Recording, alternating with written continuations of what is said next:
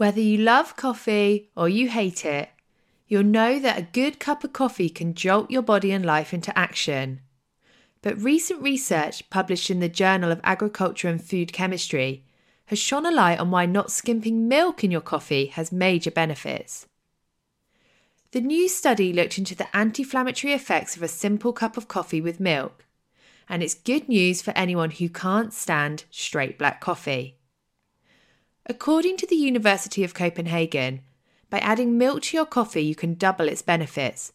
That's because the combination of proteins and antioxidants, proteins from the milk and antioxidants from the coffee, double the anti inflammatory properties in immune cells, which is really good news for anyone pushing their bodies at the moment, as inflammation can occur any time that you place a huge amount of stress on your body. Long distance runners, I'm looking at you. So if you're partial to a milky latte or flat white, then keep ordering the creamy coffee cocktail. This research is still in its infancy and has not yet been tested on humans, but jumping on the early observations can do little harm. It might even help your body cope with the demands of a tough training schedule. So go on, treat yourself to a lovely coffee this weekend and reap the rewards.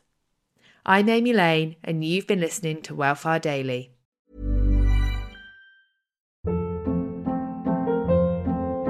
Hold up. What was that? Boring. No flavor. That was as bad as those leftovers you ate all week. Keke Palmer here, and it's time to say hello to something fresh and guilt-free. Hello Fresh. Jazz up dinner with pecan-crusted chicken or garlic butter shrimp scampi. Now that's music to my mouth. Hello Fresh. Let's get this dinner party started. Discover all the delicious possibilities at hellofresh.com.